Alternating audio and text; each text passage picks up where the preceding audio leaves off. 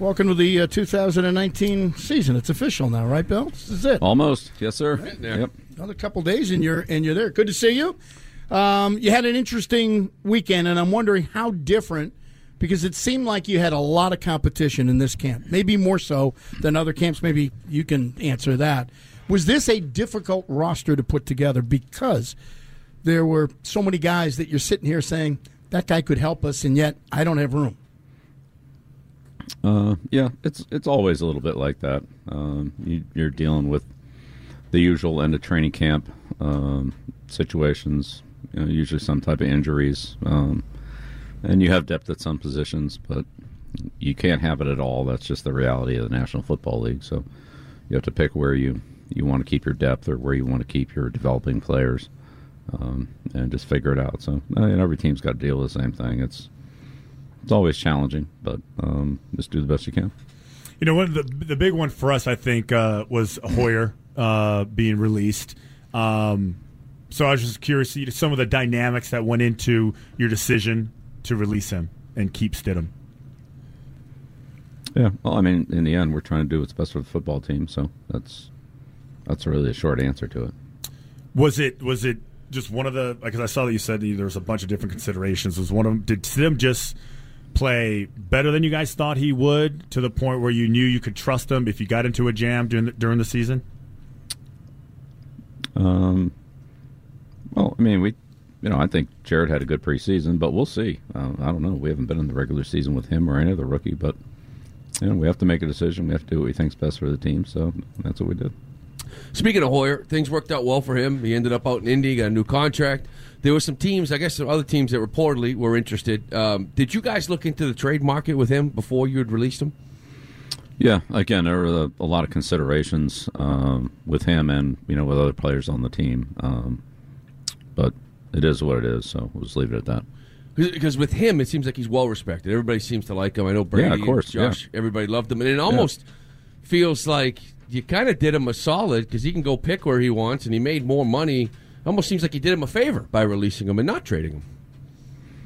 Well, look, a lot of times situations that work out well for everybody are good. So we'll see how it goes.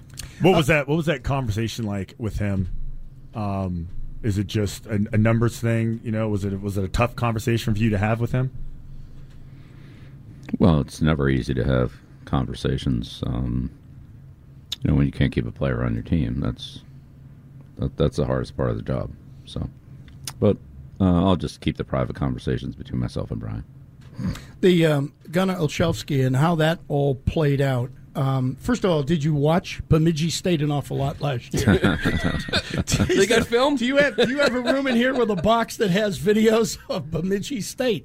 Because you watched the guy. But originally, we heard that he was released, and then hours later, he makes the team. What was that like? That must have been a strange situation.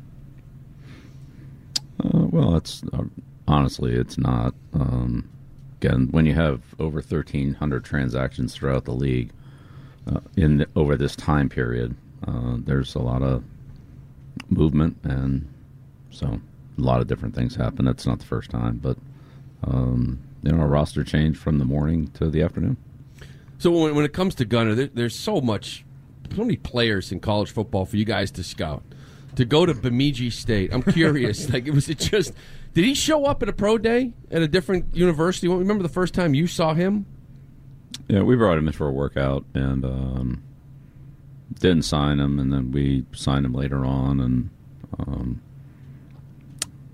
we weren't sure that we were going to keep him through training camp, but he did enough in the spring to move to the training camp, and then did enough in training camp to get an opportunity in the game, and. Did enough in the game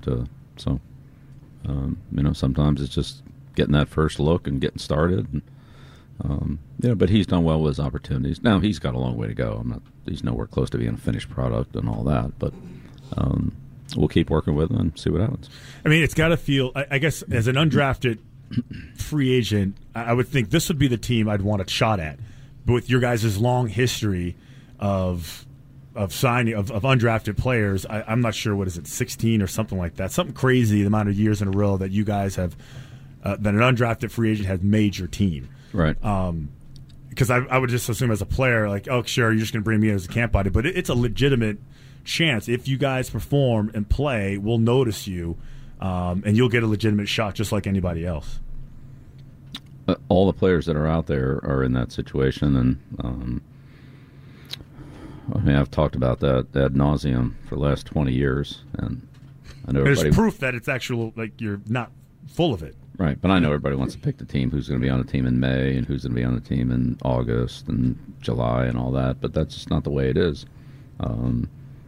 We let the competition play out, and we do what's best for the team. And different players have different roles on the team, and it's not saying that one's better than the other, but in combination of all of them, sometimes the mix is maybe a little different than what it otherwise could be, and that's just a reflection of trying to do what's best for the team. You lost one of those guys in David Andrews this past week. You made trades to beef up the offensive line. How challenging is that, Bill, in that you've got an offensive line, you want them all to be on the same page? You're starting a season very quickly with the guys that are trying to learn very quickly what they're supposed to do. How challenging is that? Yeah, well, it's not where you want to be, but we felt like what we did were our best options, and now's the time. That the Labor Day weekend is when the most players are available. Most good players are available in the National Football League. So if you want them, that's a time where you can have a chance to get some, not all by any means, but after that, now you have another, 300 and some players that are on practice squads. So it's a lot harder to get those players now. And as teams are past the cut-down process and they have players that are on their team, it's, say, harder to acquire players at this point. Not that there won't still be some trades. There will be some, but probably not as many as what we've seen over the last few days throughout the league, not just on our team. How about the center in particular, Russell Bodine, I think it's pronounced. I'm not sure. But just him working with Tom, how much does that take, practice or work at it to be comfortable? Yeah, well, it'll take a lot of work. But, Bodine has a lot of experience. I mean, he started for 4 years in Cincinnati. He started at Buffalo. So he's played center. He played center in college, also a little bit of guard. So we'll see how it goes. But, again, we have some players on our roster that have only had – less than a handful of practices with the New England Patriots, and so we have a lot to find out. But again, we felt like those were our best options at this point. Not where we wanted to be, but it's where we are. But I feel good about those players, so we'll see how it comes along. So Demaryius Thomas makes the team, and I just think of like other older wide receivers that have come through. Just last year, I think it was Eric Decker. I think Reggie Wayne was one of them. And I feel like they come into camp and then they just suddenly realize, like, maybe it isn't worth it. Maybe, for whatever reason, who knows. Right. But Demaryius Thomas seems to be different. It seemed like he had personally challenging himself to get back Achilles injury, and he did it. It wasn't like he had a whole year to rehab, but he looked really good.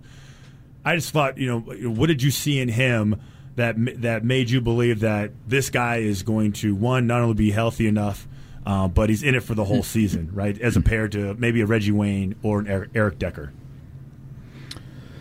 Right. Well, that's a tough question, Christian, because we're going on limited information. We only activated him for practice, right at the end of training camp. And then, of course, he played in the Giants game. So there's, we have to go on what we can go on. I'd say the improvement that he's shown and the work ethic and what he's been able to do has been good, and it's been, to the point where we feel like he'll be able to, make a solid contribution for us this year. Question is where will it go? And that's, I don't know that any of us know the answer to that, but at least I know that he'll work hard. He's tough, and he's a dependable player who put everything he has into it. So we'll see what happens. You talked about players in the during the preseason, and everybody's thinking, because they look at names, marquee names or whatever, that these are the guys that are going to make the roster. And as you said, competition determines it. We always notice during the first 5 games of the season, they're much different than what we see, let's say, after week 10. So how much more do you learn in the first 4 games about some of these guys who you were impressed with here during camp? Oh, we'll learn a lot. This is a whole different game now.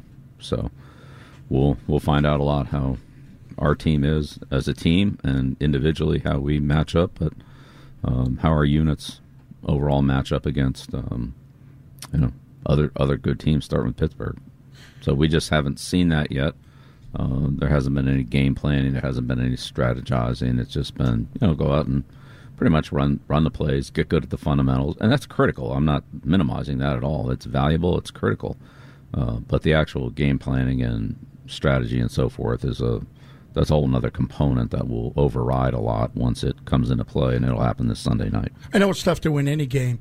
Is it more difficult in the first four games because you simply do not have an awful lot of information? That suddenly you're in game one, you're in game two, and there's a specific player that's just torching you out there, and you're sitting there going, wow, we didn't see this coming.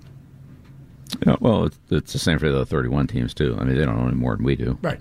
They've had the same number of practices. They've had the same number of preseason games. They've had the same number of, generic-type snaps. Now is when it'll really get difficult, when people start attacking you and trying to expose your weaknesses and how well can you hold up. And whatever your strengths are, we'll see how strong they really are, or how dominant they are, how what kind of ability you have to be disruptive or be explosive against your opponents. And you might match up well against one team in one area or another team in another area. But I'd say over the course of 6 to 8 games, you'll get a pretty good sampling now of what you have.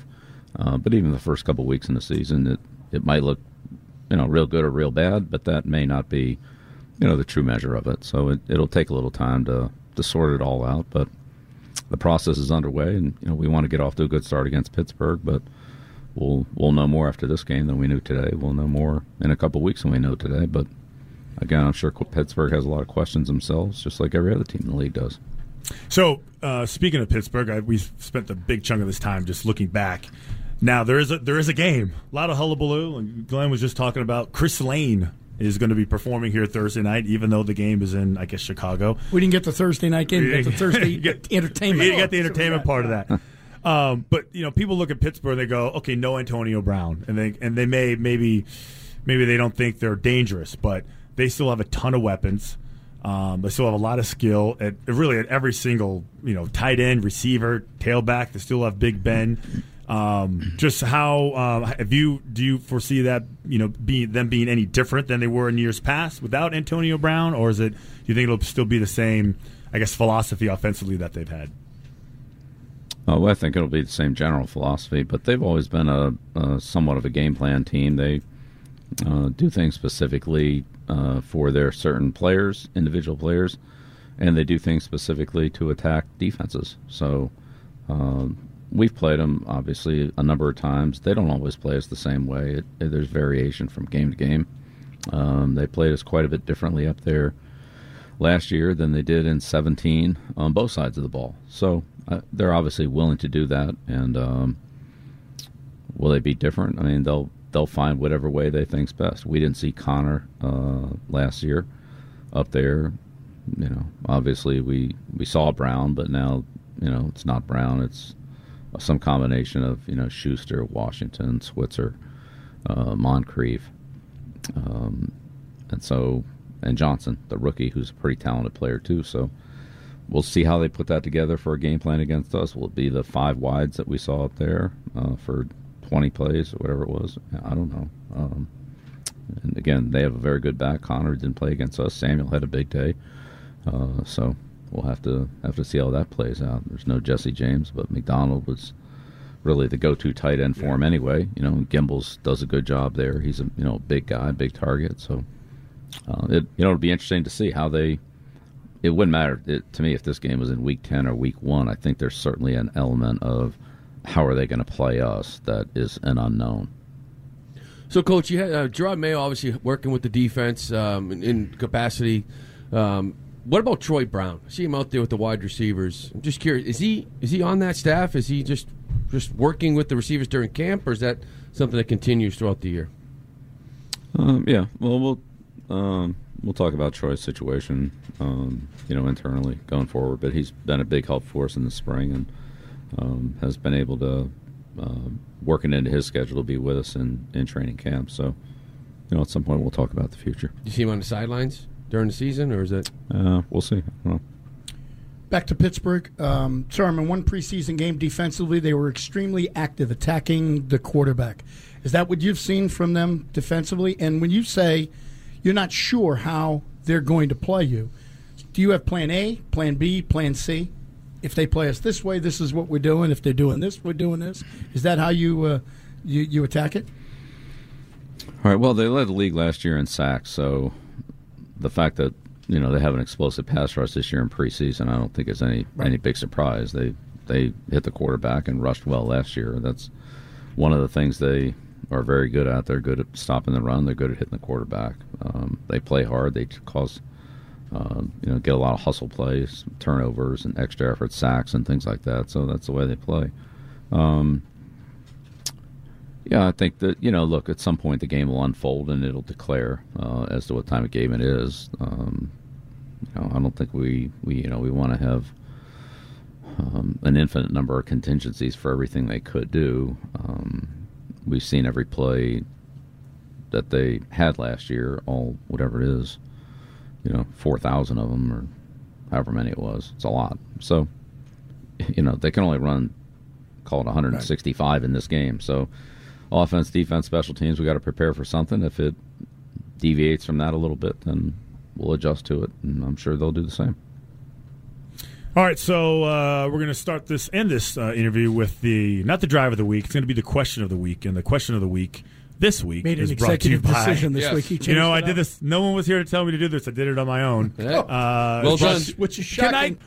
So we just saw this news come out. I'm sure you're obviously aware of it, that you and Nick Saban are going to be doing an HBO special called The Art of Coaching. I just thought maybe you could tell us about how it came about. Did HBO approach you guys? Was this something you and Nick had always wanted to do? If you could just mention that. Yeah, it's really an NFL Films production. I don't know anything about HBO. I guess it's going to be on HBO, right? Okay, yeah. So NFL Films. So, yeah. Obviously, Nick and I have a long relationship and a great friendship, and we were approached on it and agreed to do it, and I'm sure that NFL Films will do a good job of it. It's hard to make me look good on TV, but sometimes they manage to do it. So, they seem to think there's a lot of interest in it, and so I'm happy to partner with Nick on anything. There's nobody I have more respect and appreciation for in football and as a friend than Nick Saban. So I'm honored to be part of anything with him. So just to give us maybe a teaser, because you're right. You talk about two football coaches that with the amount of success you both have had. Plus, we're both Croatian. Don't forget about that. Oh, is that it? Go. Does he like lacrosse? Is he a lacrosse guy? He's Croatian. Is that part of the requirement? I don't think they play. Do you take a trip back to Croatia? Is that part of it? I don't think they play lacrosse in West Virginia. I think West Virginia is a baseball, football, basketball kind of place. Do you guys just maybe go into revisit any old games? Is it you guys swapping stories? Making waffles? What are we doing? Yeah. I don't know. That's really in the hands of the editors and the producers. I think Nick and I have talked enough about, done enough probably for two shows. So I don't know what they end up using. I'm not sure. So on top of that, you're like a media mogul now. You're doing that 100 greatest players in NFL history. Is there a Bill versus Time documentary coming out this season? Yeah, I'm going to get Julian and consult on that. He's got his own production company. You get some guys that can help you with it. But you're doing a lot of media here. It's very interesting. Well, the NFL 100 thing was, it's a really once-in-a-lifetime opportunity. It was a great opportunity. And obviously came up this spring given the anniversary of the NFL. So I would say it's just coincidental that the Saban-Belichick thing happened to hit at the same time. It wasn't planned or set up that way or anything. It just worked out. So they don't want to leak any of the 100 greatest players, so you didn't have to sign a non-disclosure or anything like that, right? They realize you're not giving it away. Yeah, they asked me not to talk about it, and I wouldn't want to do that. It'll be a great show. It'll be a great celebration of the National Football League and the people who were recognized by the panel that selected them. And, again, I was thrilled to be a part of that process and to be able to talk to some of the great people in that group. So, it was a great opportunity. Yeah. I really am glad I had the opportunity to do it. Looking forward to seeing it. Should be great. All right, good luck with week one, Coach. We'll see you here next week. All right, sounds good. Appreciate it, Glenn, Kristen, Lou, thanks. Bill Belichick right here on OMF.